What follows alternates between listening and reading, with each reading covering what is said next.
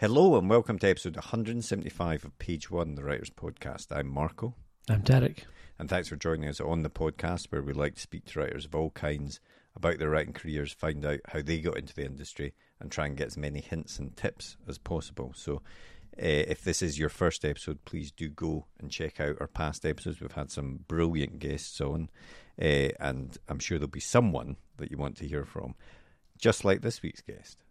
Yes, indeed. This week we're chatting with the wonderful Sunyi Dean. Her debut novel was The Book Eaters, which received rave reviews and was on the bestseller lists, which is always very nice to hear. And of course, she uh, is also the co host of the Publishing Rodeo podcast, which is a, a podcast which kind of dives deep into the publishing industry and dispels some of the myths about what people perhaps uh, don't know about the realities of getting your book published. Yeah, exactly. So um, once you've listened to our podcast every week, and only. I stress that only once you've done that, you, you, should go and listen to the Publishing Rodeo podcast because seriously, it is a really great podcast and it does really delve, you know, pull the curtain back, I guess, on yeah. What really happens even after you've got a book deal and that sort of thing. So yeah. um, it's, it's a really informative and entertaining podcast. It is. And it tackles those questions like finances, you know, the stuff that people are maybe all those questions you wanted to mm. uh, to know but never asked, whatever the phrase is, like you know, finances, advances, the reality of having yeah. a career. What happens a, when you're a midlist author exactly. and all that yeah, sort of stuff. marketing. Yeah. So um, it, yeah, it's it's a really great chat we have. So we'll get straight into after a quick advert for our writer's notebook, and then we'll be back at the end of the podcast with a bit more chat and to let you know about next week's guest. But for now, on with the podcast. The blank page. To some, it's terrifying, an obstacle to overcome. But we prefer to think of it as an opportunity, a blank canvas to be filled with all of the adventures and characters in our head. So, how to overcome that fear? Well, we all know the best advice for a writer is write. Seriously, get words on the page and more will follow. But what about later, when you start trying to pull those threads of what you've written together? What about the character you wrote about way back at the start? Who was she again? What was she carrying? And where did she leave the MacGuffin that she now really needs in the third act? Think about all those top thrillers you like to read, or that amazing drama you just watched. What did they all have in common? Structure and planning. As aspiring writers ourselves, we've tried many different methods to try and organise all the thoughts about the stories we want to tell. We've been there searching for a piece of scrap paper to note something down, or making a quick note on our phone in between meetings. Or sometimes we'll make a note in whatever notebook we're carrying, or a document on our laptop so we don't forget that great idea. Let's be honest, it can all be a bit messy and it's easy to lose track of everything. And that's when we realise it's not just a story that needs structure and planning, but the way we gather all of our thoughts about it as well. And so we made Page One. Page One is more than just another notebook. It's a place to put down all your ideas for your latest project divided into easy to use sections that will help you plan your story so that when that blank page comes calling, you're ready to answer. And then afterwards, once it's written, we realised you need to plan how to let people read it, so we included a section relating to submissions. Each one is designed for one project, whether you want to write a book, screenplay, a comic, or any other kind of story. We truly believe that when you use it, it will help you get to the main event, writing your story. So we hope this helps. We can't wait to read what you come up with. And remember, Every story starts with page one.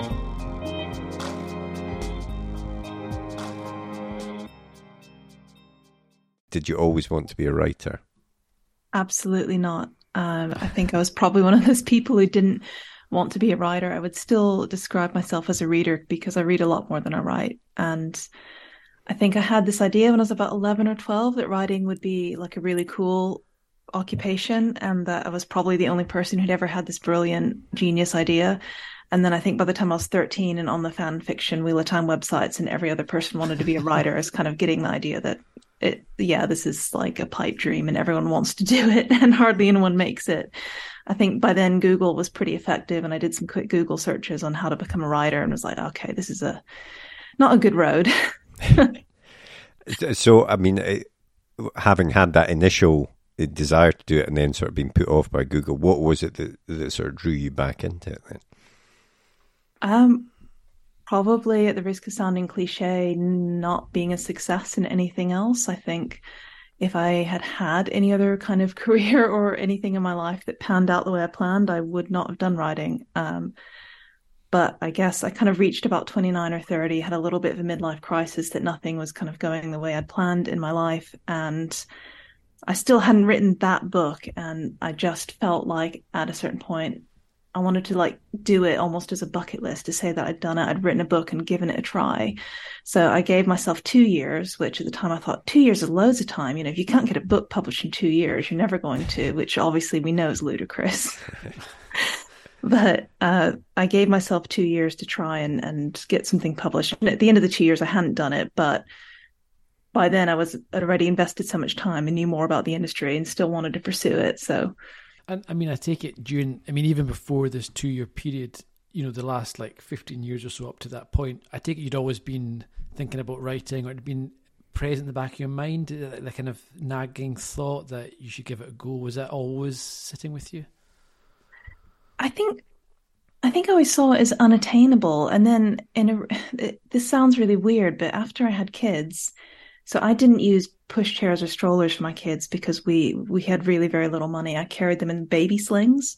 And I ended up going down this rabbit hole of researching baby slings and fabric and weaves and looms. Like, did you know that you can make fabric out of milk, for example? Anyway, and in four months, I knew so much about that. I was like, I could have become like a almost like a sling consultant. I, you know, I was this close to buying a loom. And I think at one point I pulled back and I thought, if I'd spent all this time trying to learn about writing, how far would I have gotten? Um, and it just made me reevaluate like how I was kind of spending my time and how whether or not the barriers I saw between myself and writing were were actually there or just kind of a self fulfilling prophecy, if that makes sense. Mm-hmm. And and so with that first book uh, that you'd written, um, yeah. You went through the querying process. Um, uh, uh, how many, you know, how did that go, and how many agents did you send that one out to before you thought, right, I need to move on to the next one? Uh, about 130 queries for that book, which was at the time pretty much every sci-fi and fantasy agent I could find for adult fiction, really scraping the barrel, and some small presses too. I think I submitted to the Angry Robot Open Door and a few other places, and it was not. Yeah, n- no one was interested because it just wasn't. I think weirdly, I did get one. I had Storm Constantine, if you know who she is, mm-hmm. and she wrote back, and she did actually really like it. And she said, "But I can't publish it." And she forwarded on to Ian Whately at Newcon Press, and he said he'd take a look, and then he ghosted me, which is fine because it was a really bad book, uh, and that's the closest I, I, got to anywhere with it. Uh, and I'm glad it didn't get published because it would have I don't write epic fantasy anymore.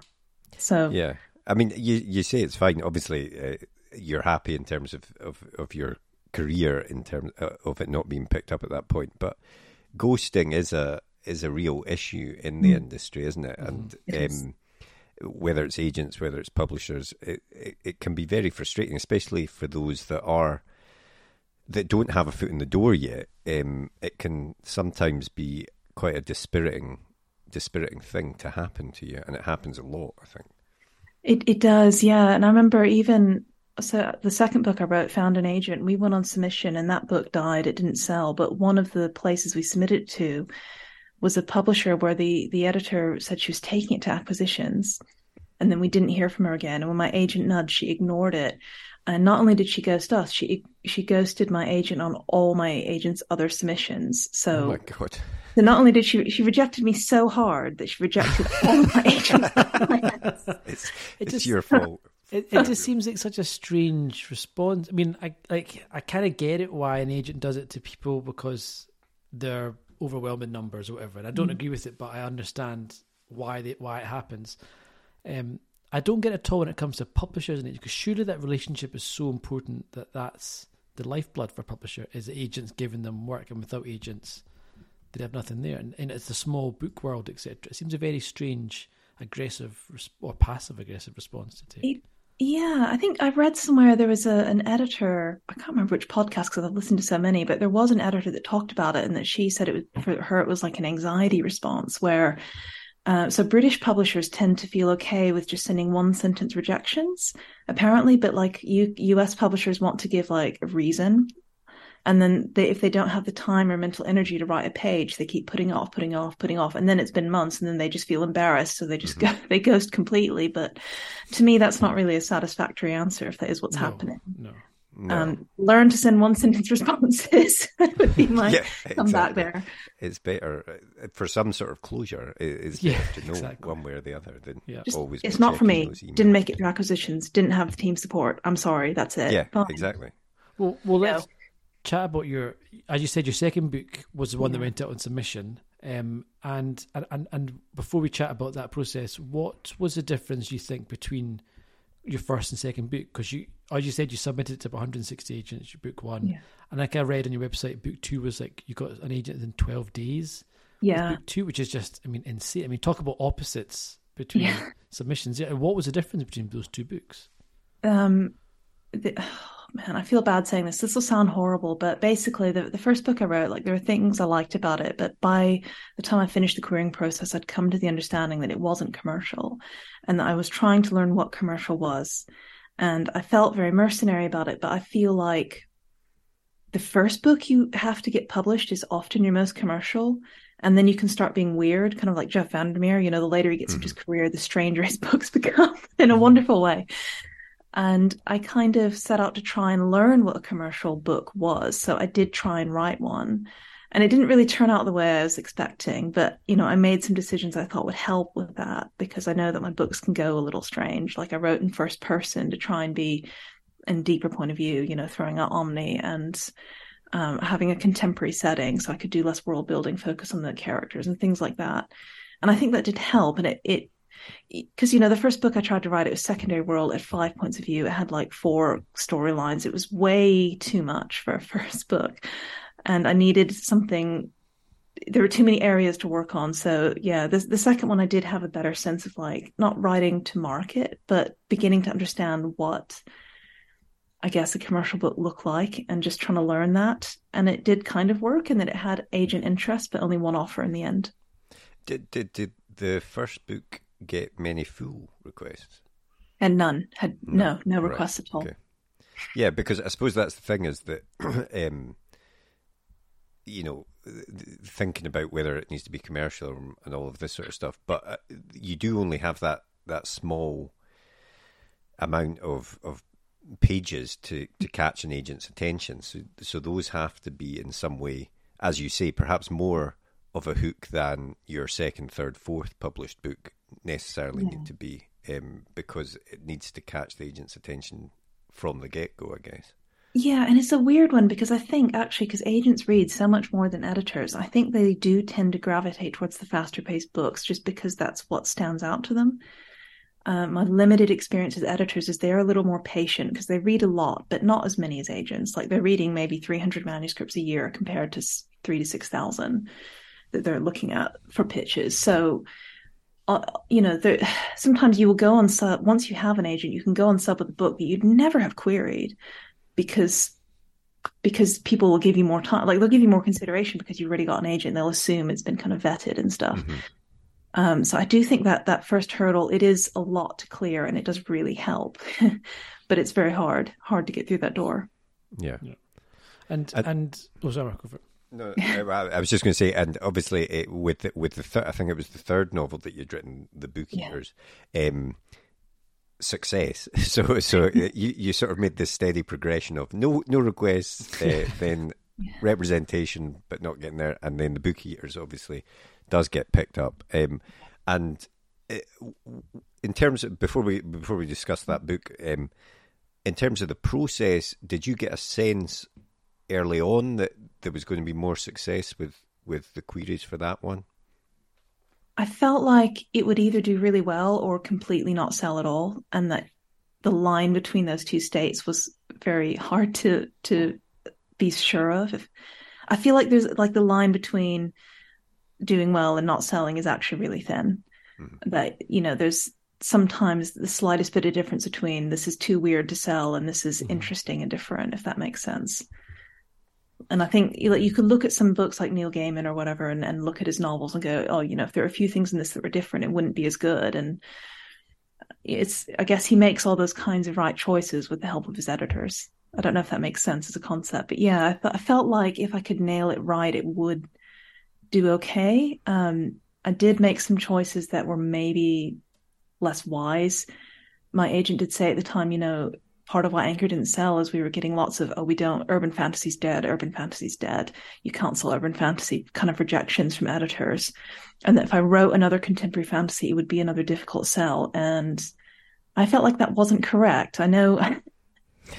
I, I feel like things go in cycles, yes, but that contemporary fantasy, like Neil Gaiman, Claire North stuff, is it always comes back round eventually. Um, and I felt like if I could do it well enough, it would be okay. So I, I think that's where you have to make, you know, those choices between, yeah, you want something to be commercial, but you also have to write something you enjoy. Yeah, yeah. absolutely.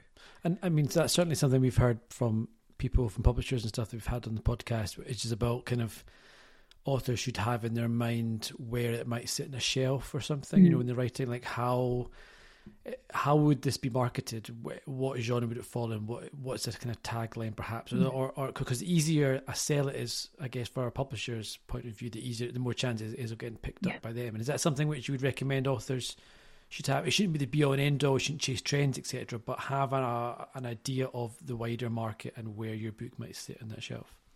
I think it helps, yeah, and I think as well. So someone once long ago gave me this advice that you should write what's in your heart, but with your practical hat on. And I think for mm-hmm. me, that's a good medium.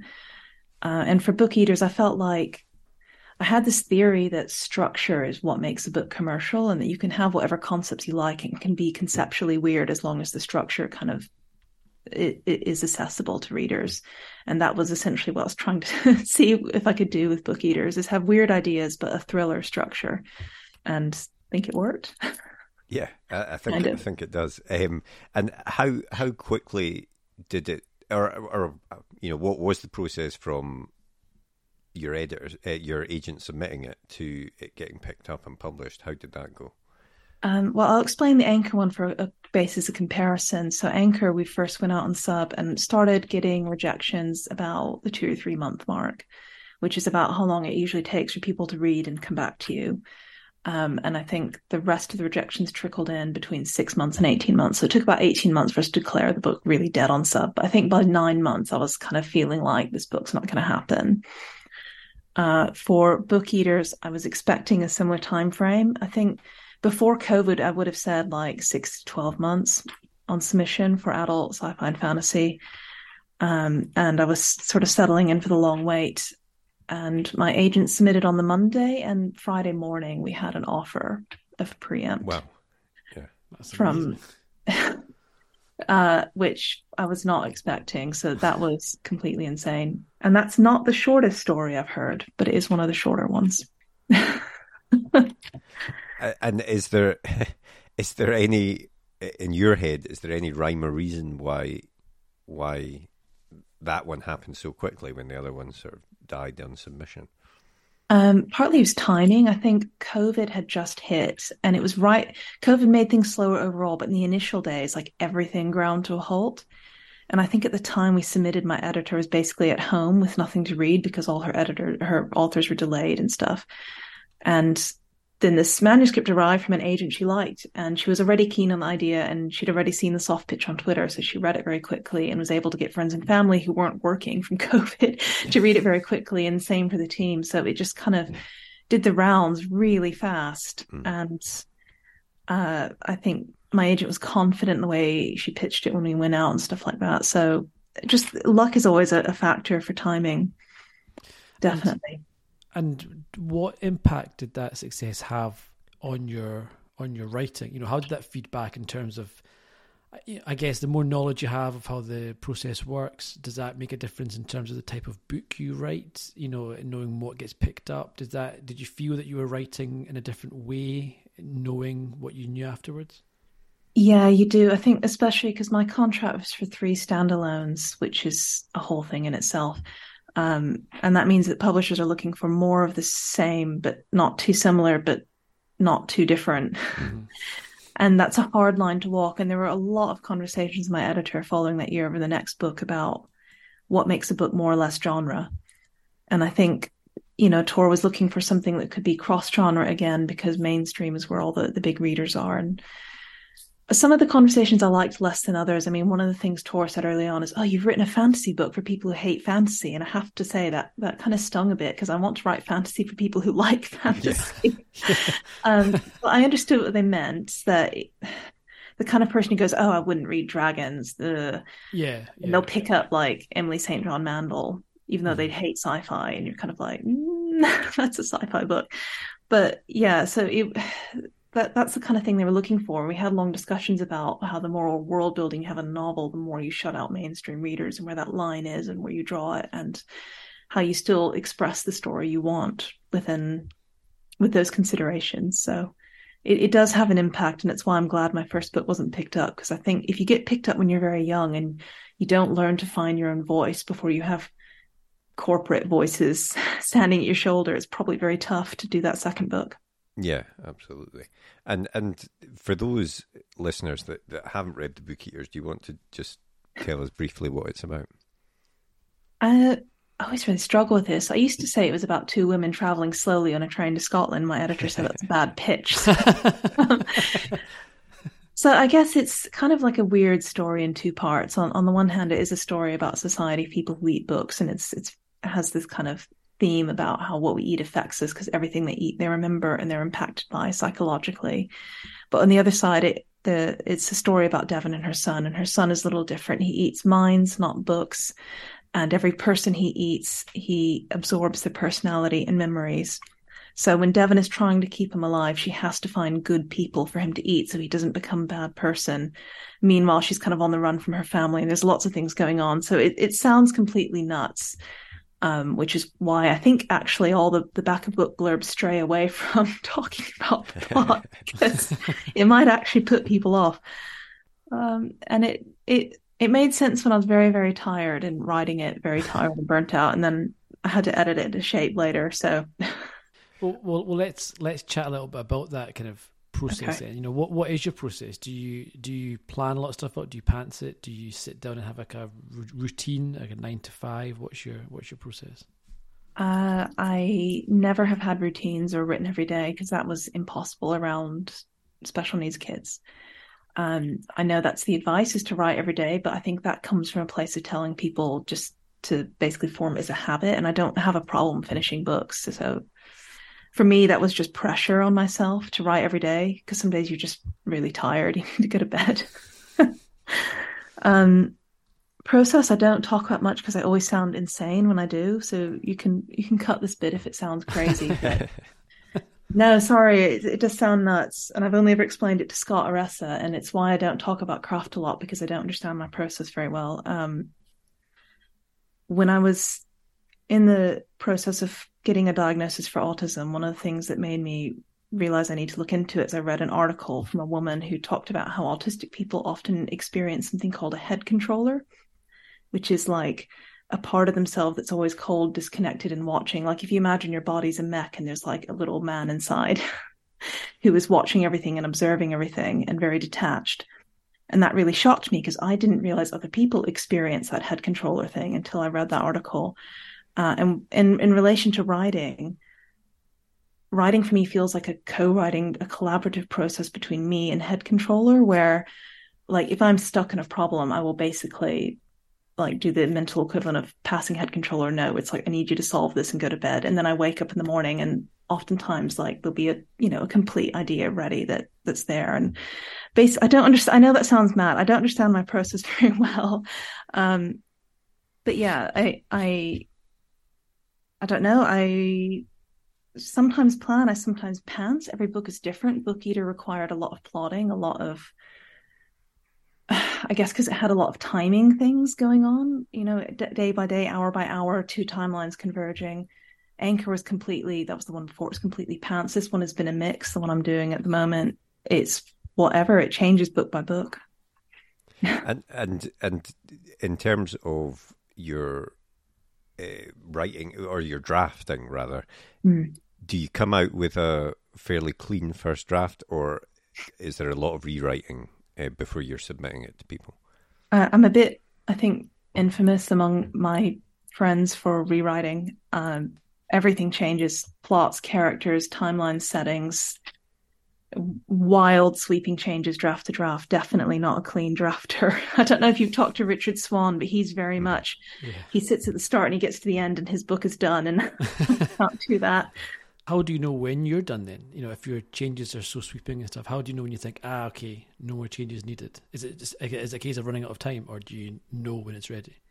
Uh, I'm usually chasing an, a, an emotional state that I want to describe, and the story for me is just the vehicle for that. So I will change anything in the world, like I'll move from post-apocalyptic to fantasy, like male main character to female, whatever, kind of move time zone or whatever, just to get that emotional arc right.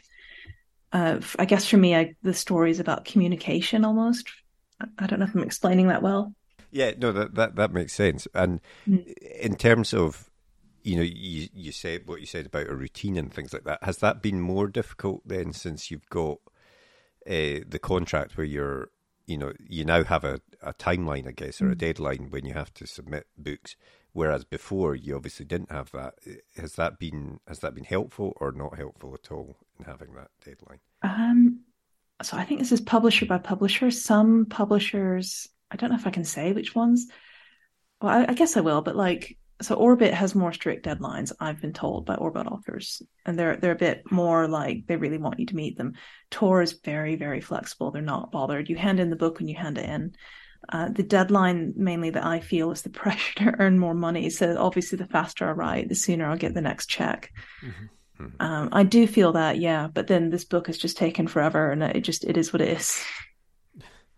And um, your website, I have to say, is is really fantastic, and it's got loads of really useful advice. I think for writers out there, um, including what I found the most interesting was just you kind of chart your own journey to publication. You know what you what you found and uh, the what you had to, to, had to overcome, and and I wondered is it important to you that, to dispel um, some of the myths around publishing and to, to help others and to you know because a lot a lot of it is mm. so unknown when you're starting out.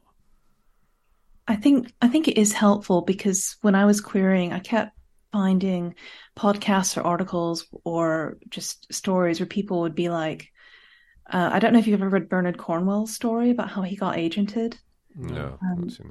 It was in the Guardian, and basically he went to a party in New York while very drunk, and he begged an agent repeatedly to take his manuscript. And after the seventh time, when he got on his knees, the agent was like, "Oh my god, I will read it if you leave me alone." And then two weeks later, they sold it for a shed load of money, and he was really so famous. That's, that, that's the key. And I was like, oh my. But you read stories like that, and that's not helpful. Or, you know, J.K. Rowling and her one agent rejection, which is like, I can't, I can't even. And yeah, I think there's just there are a lot of stories where it makes it sound like you either need connections or to win a lottery, and I think that's not really reflective. There are loads of people out there that do the query grind and do the submission grind and eventually get there. And mm-hmm. I think the culture around talking about it is changing, and there's a lot more people discussing their journeys more openly. Yeah, and uh, obviously you have, have in fact started uh, your own podcast, Publishing Rodeo, which has been yeah. a big uh, big hit, I think, in term in in the publishing. Well, certainly for writers in the publishing industry. I mean, was that uh, on the basis of the same same sort of thing that you wanted people to hear you know the ups and downs of the publishing industry, even as a published writer as well. I I think so because there was one point I think in 2021 where I was listening to hundreds of hours of podcasts and I was struggling to find people talk about the business side a lot. And if they did talk about it, it was kind of um, I guess glossed over a little bit, which makes sense. People don't want to talk about the, the difficult sides of it, but it was driving me mad that we weren't having these conversations public. And I think I know you guys are in a Discord as well. So my Discord group, you know, a lot of what we have on Pub Rodeo is, is the conversations we were having in private. And Scott and I just started having them publicly, basically, and just having, you know, this open discussion and comparison between me and him and having the same genre and publisher and all that, but very different debut experiences. Uh, I think if we'd known that our editors were going to listen to it, we would not have been so gung ho about it. But that's water under the bridge. Well, I, I, was going to say, you know, it has been certainly in the writer circles that, that we're in, which you know, I'm not sure how big that is, but it, it's it's certainly made a big impact. And I wondered on the wider publishing industry, has it has it made an impact? Have you had feedback from the publishing side of the industry? My editor said, "We're not mad at you." So I was like, okay. They didn't mention nice, Scott. Um, I think they were a little cranky at Scott, but he'll probably be okay. I mean, his attitude is they don't pay me enough to care, so you know. yeah, I mean, I um, think there is something, especially in Britain, I, I think about um, talking about money and Yeah. income, and I, I remember um, it was it was a Twitter thread, and it wasn't even that long ago. It was like a couple, a year or two max, I think, and people were talking about What publishing paid me? pub- well, publishing page, Mm. yeah. And it was like what advances they got and stuff. And it was the first time I'd actually seen that conversation in the open, and um, which is crazy when you think about it because it's Yeah. just it's such an important part of of the job, um, and yet no one really talks about it, or they're scared to talk about it, or it's embarrassing, or and, and, and- but it was such a nice thing because it suddenly leveled everything. You kind of realised actually there's loads of folk who are getting barely anything, or or some random folk who get loads, and there wasn't any. It was difficult to see rhyme or reason sometimes, and it was just it really Mm. kickstarted this whole debate. I think, which has just been a really good thing in the large scheme of things. Talking about it more is only a good thing. Yeah. I think not talking about it benefits publishers rather than us. And Yeah. I think it is helpful and, and useful to, to discuss it because, uh, you know, it's crazy people don't know what they can make. And I think that there's tons of things where it's, I think people do have the assumption that there's progression in publishing, that, you know, you can start out like in any job, entry level, and work your way up. And that doesn't tend to happen. And, you know, often the way you start is the way you'll continue. And often your second book deal is less than your first, which is, is something that shocks a lot of people. But it, that that's more commonly the case. If you get a book deal that's the same size as your previous one, that's rare, Mhm.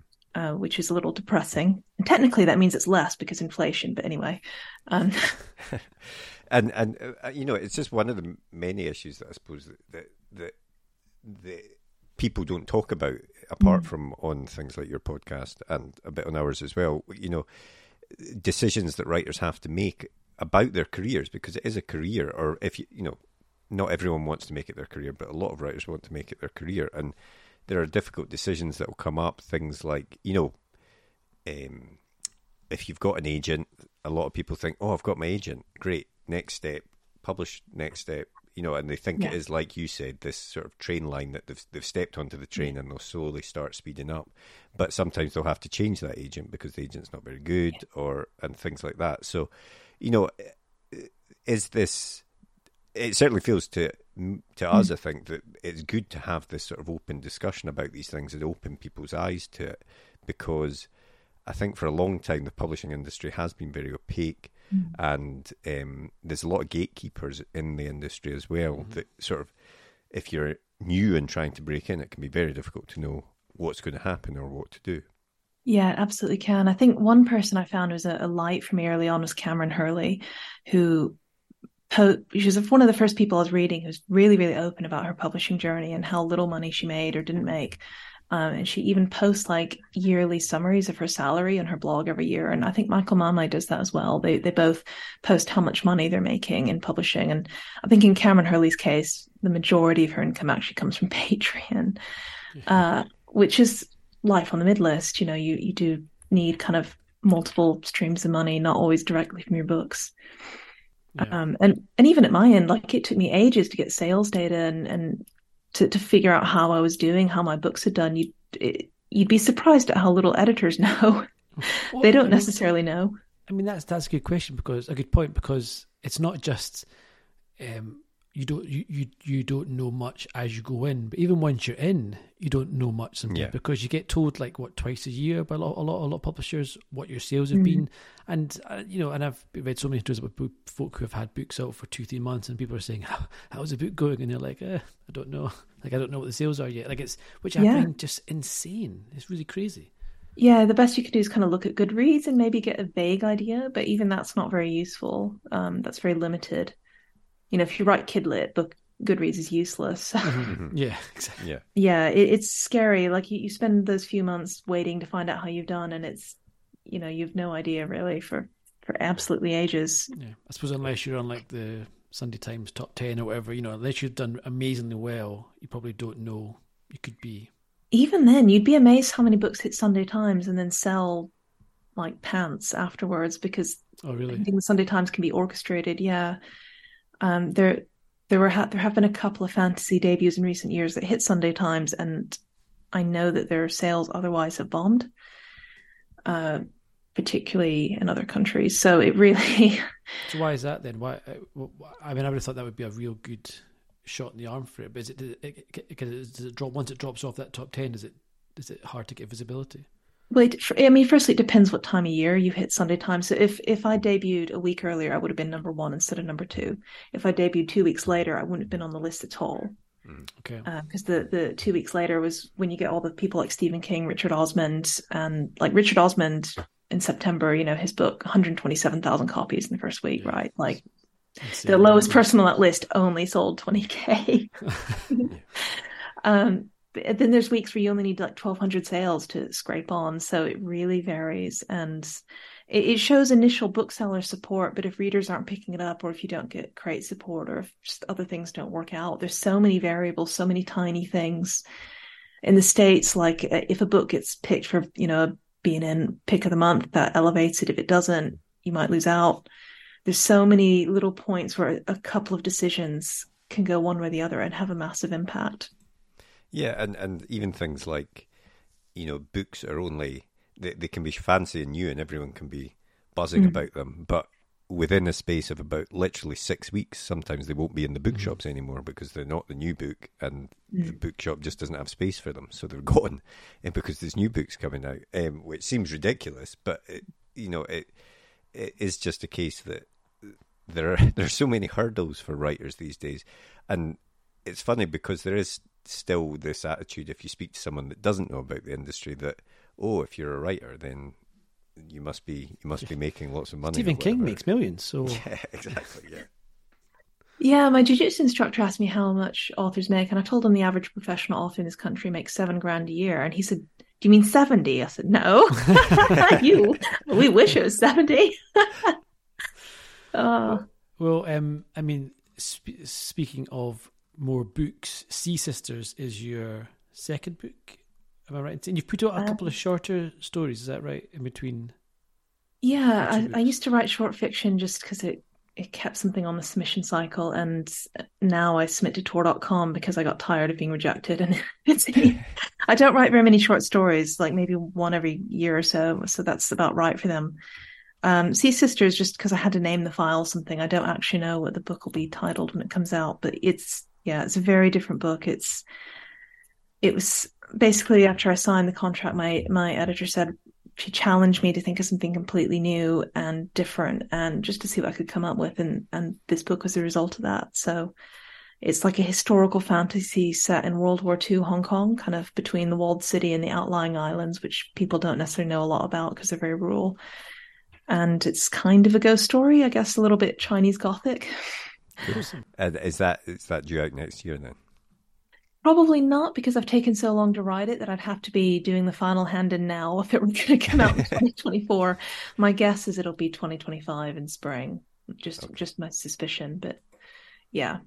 Cool. How are you That's finding it. the writing process? Eh, do you find it gets easier with each book, or do you hit the same kind of hurdles, the same wall, the same self doubt, etc.?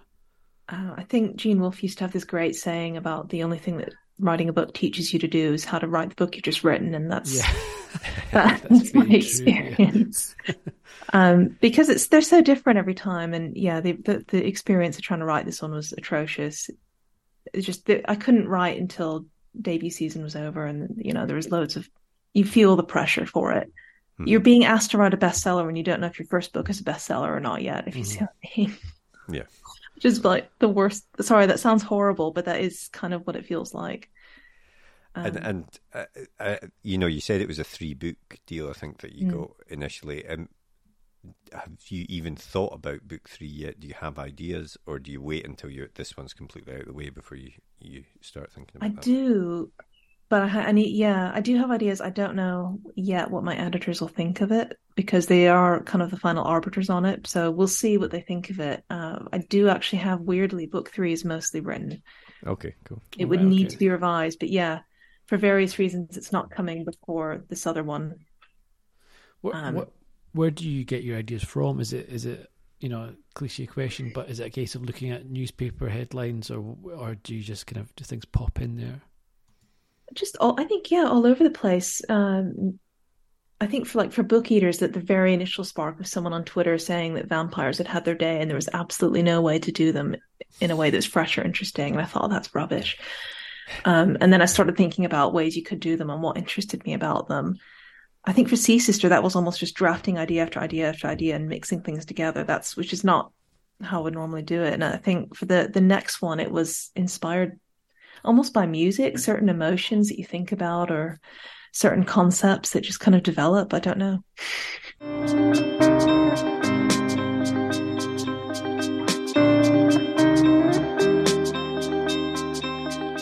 What was the last book that you read? Well, I'm currently reading this one now, which is an arc. It's called The Book of Doors. Oh, and I've yes, seen that that, is a yeah. hardback Yeah, arc. I've seen. it blew oh, my mind. I've not seen the hardback. Arc. I've seen that book with doing the rounds on Twitter Yeah. though. Yeah. Looks very nice. Yeah, this is an audio podcast, so people can't see it, but it looks Okay, Just very going to nice. be yeah, us going, so- "Wow, look at that book!" Yeah. it's it's an yeah for people who can't see it be obviously you guys can but it's it's an arc which is in hardback with gold paint and it's embossed which i've never seen before. I can only assume this book sold for seven figures. You got that kind of art. Yeah, that's well fancy just art. saying. It's quite good so far. I do like it um and i understand it's, it has a sort of matt haig kind of feel to it i feel Oh, like cool. if if Uh, that's useful. Do, do Uh, you, uh, uh, when you get sent, or you know, once you're published, you get sent lots of arcs Mhm. and things. Do you feel under pressure to read all of these and, and give quotes and things like that? How- is that a pressure in itself? I think I did initially. I think it was just like the first few times people are asking you to blurb, it feels really cool. Like you're like you become a cool person now. Um, and then you start getting requests for stuff that's just like there, there have been some I turned down. I think like I'm not really, I don't really like romance or steamy books. There's nothing wrong with them. I'm just I'm probably what people would call aro in today's language. So when you know Harper sent some of those, and I said I I just I would skip all the romance in this book, which is like eighty percent of it. So not for me, thanks. You know, it, and it, would feel disingenuous to to blurb it. So yeah, I, I do turn stuff down, and sometimes it's time. I think there was there was one editor who sent me a book and was like, "Could you read this and blurb it in a week?" And I was like, "No." and and then you know, so things like that, I guess. Um, but you, you get, I think they get a better sense. It's like agents; they start to editors start to get a sense of what you like, and they try and send Yeah. you things they hope you like. So. Um, what about the last film that you watched? Uh oh, film. I think the last film I watched at the cinemas was the D and D film, which really was quite good, and I thought Yeah, it would be it really was. bad. uh, because the first one was unspeakable. Yeah, Uh, the, the first one was awful, but no, I, I Yeah. enjoyed it. The It one, was y- good. the years ago one, like Yeah, with Jeremy Irons. Jeremy Irons, yeah, Yeah, that's yeah. right. I, I never saw it, but I remember thinking it looked dreadful. It was it was very stupid, but it worked, and it was really funny at the right moments. And things like I thought the tiefling would be annoying because they usually are, and she wasn't. And I forgave the frigid wife trope because they used it well. And the the bit in the graveyard really did remind me of like when you're playing D and D Yeah, and you just keep rolling like ass, and the DM keeps punishing you for it. yeah, no, because it- so it's just lots of things. Yeah, how they presented the magic, uh, the the really fat dragon. I loved I love fat dragons. They're adorable. So um, I haven't seen it yet, but this, this Yeah. does sound good. I think I will have to watch it. it, it, I think it's a lot of fun. And yeah, TV wise, probably Severance this year was was a good one. Severance and For All Mankind. Yeah, those are two. Uh, uh, one of my two favorite shows as well. I have to say those. Are yeah, fantastic. that's got to be one of the slowest burn shows on TV at the moment. All Mankind, but in a good way. yeah, yeah. Yeah. It, it was it, when he shows it. I remember it kind of started off, and I was like, I don't know where they take it from here. The word, what's the mileage? And then they just continually prove me wrong by being like, okay, actually, there's actually Yeah. you can see, and they allow it to brilliant. develop very very Yeah. slowly and that there's callbacks so you do feel like you know these people in their lives and it's good i mean you don't see a lot of shows on that time scale so i appreciated the the slower pace Yeah, it makes me really wish we were actually on Mm. Mars, etc. But, anyway. but well, the um, the very very final thing we do is a super quick fire either or, and I obviously there's Okay. no there's no right answer here apart from perhaps one of them. But we'll start off with uh, TV or cinema. oh uh i would have said cinema at one point but probably tv now Uh, night, stories. uh, n- night owl or early bird? Both. I didn't sleep a great deal. Fair enough. um, music or no music when you're writing? No music. Yeah. Um, a fancy restaurant or a takeaway? Uh, that oh, that depends how tired I am. I think I, I do love nice restaurants, but sometimes takeaway is exactly what you want. So Yeah. I don't know. If you combine it with the For Mankind, it's a, it's a recipe. Takeaway and it? For Takeaway and TV. Yeah. Um, and the very last one, uh, real book or ebook? Oh, these days probably real books because if it's on my ebook, it's easy to forget about it and I, and just not read it. And if it's on a pile by my bed, I feel really guilty, so I read it. Fair enough. They need to start sending arcs out as ebooks as well, or do they, rather than the physical copies, perhaps. Yeah, well, they do do them, and I've I, I used to always take ARCs as ebooks because I thought it's more environmentally friendly. But but publishers format their e-arcs so badly that it's honestly a chore to read them. And Uh, also, you, you don't get the massive hardback tome. yeah, the gold, Like the Book the of gold. Doors. Yeah. Well, this one because it's coming from the UK, I thought, well, the postage isn't too bad. I feel terrible when they send it from like New York or something, but Yeah. from here, it's like it's only from London. It's all right. The planet will cope, and it's a nice book, honestly. Yeah, exactly.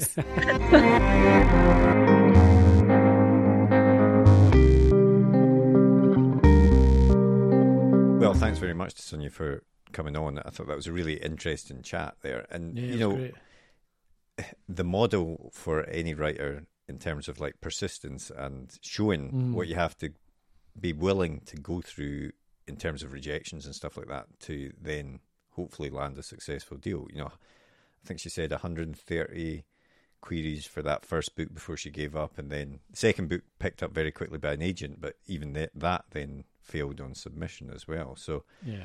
um, it is just. I mean, we've talked about this before a lot on the podcast, but you know, rejection, as painful as it can be, is sadly just a part of this industry. Yeah. You know, Yeah. and you kind of just have to have to find a way to deal with that. I guess. Yeah, I genuinely think that um, that a lot of the authors who don't get out, they get their books out there, are the ones that just stop trying. You know, Yeah. to get out. I think if you are persistent enough and you get it in front of enough people and you keep writing books, As long as You will- not absolutely terrible or something. as long as you and you are uh, half good, yeah, exactly. you will. You know, you will get better with every book you write. Yeah, you will that's true. get in front of more and more people. You'll be able to go back to those people again with a different book, with an improved book. Um, and it's all just that timing. You know, the more you submit, the more chance you have of getting that right place, right time. exactly. Uh, so yeah, it's a numbers game, and it's. I mean, as she's as Sunyi's told us, it's yeah, persistence is the is the name of the game. Definitely, and also what was really interesting was uh, you know talking about the idea that you know in in many other other industries, um, there's this idea of progression that you might start at a lower level, you might not get as paid as well, but you know if you stick it out, if you work hard, then you'll slowly progress up that ladder. But clearly, for in terms of publishing, that isn't always the case. Sadly, you know, you, Yeah. you could get a very small deal to begin with, and then that can set the pattern for the rest of the deals that you're going to get in terms of the, Yeah. in the future. Or alternatively, you could get a very big deal at first, but your book doesn't sell well, and then suddenly you're not getting any deals, or you're getting very low Yeah. deals. So it's it's a very fickle industry. But yeah, as as we said at the start, if you want to hear more about that, then uh, we would recommend listening to the Publishing Rodeo podcast as well. But After yes, make it a double bill with the page bill. one That podcast that's what to do, every exactly. week. I think that's what you need to do. Um, but yeah, thanks for Sunyi uh, coming on to the podcast. We look forward to the new book, whether it's called Sea Sister or something else, when it comes out. Hopefully, I think she thought 20, early 2025. So yeah, we look forward to that one when it comes out. But next week we've got another great guest. next week, we are chatting with the amazing R.J.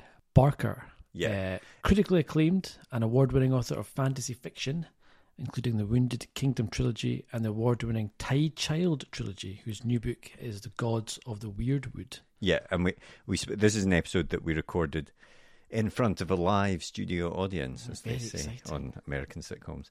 Uh, yeah, um, at Cymera back in July. Uh, it was a really fun chat with RJ, and because it's it was a live one, uh, a bit of a different energy. RJ's a lot of fun to chat with. Um, yeah, he's great. Um, and some audience questions as well. Yeah, exactly. So long as they recorded and have not actually listened to the recording yet. But there may not be any questions. yeah. Um, so yeah, it, it's it's a fun episode. So please do tune in for that one. If you enjoyed this week's episode, please do take the time to give us a rating and review on Apple Podcasts or whatever your favorite podcast app is, as that helps us to continue to get great guests on the podcast. And please tell all your writing friends about this podcast. Um, if if they don't know about it already as well, get them to subscribe. And of course, if you want to get in touch with us, you can always reach us by sending us an email uh, to podcast at writegear.co.uk, or you can reach us across every single social media platform going uh, by searching for at UK page one, unless you are on Mastodon, in which case you need to go to bear with me here, writing.exchange forward slash at page one pod. We're on every social memorized. media platform. Have you started the TikTok channel? Have you been doing dances every week? I've been doing TikTok dances for years now, Mark. I've got zero followers. I'm off to go and look at those videos right now. But uh, otherwise, have a great week and we'll speak to you next episode. See you later.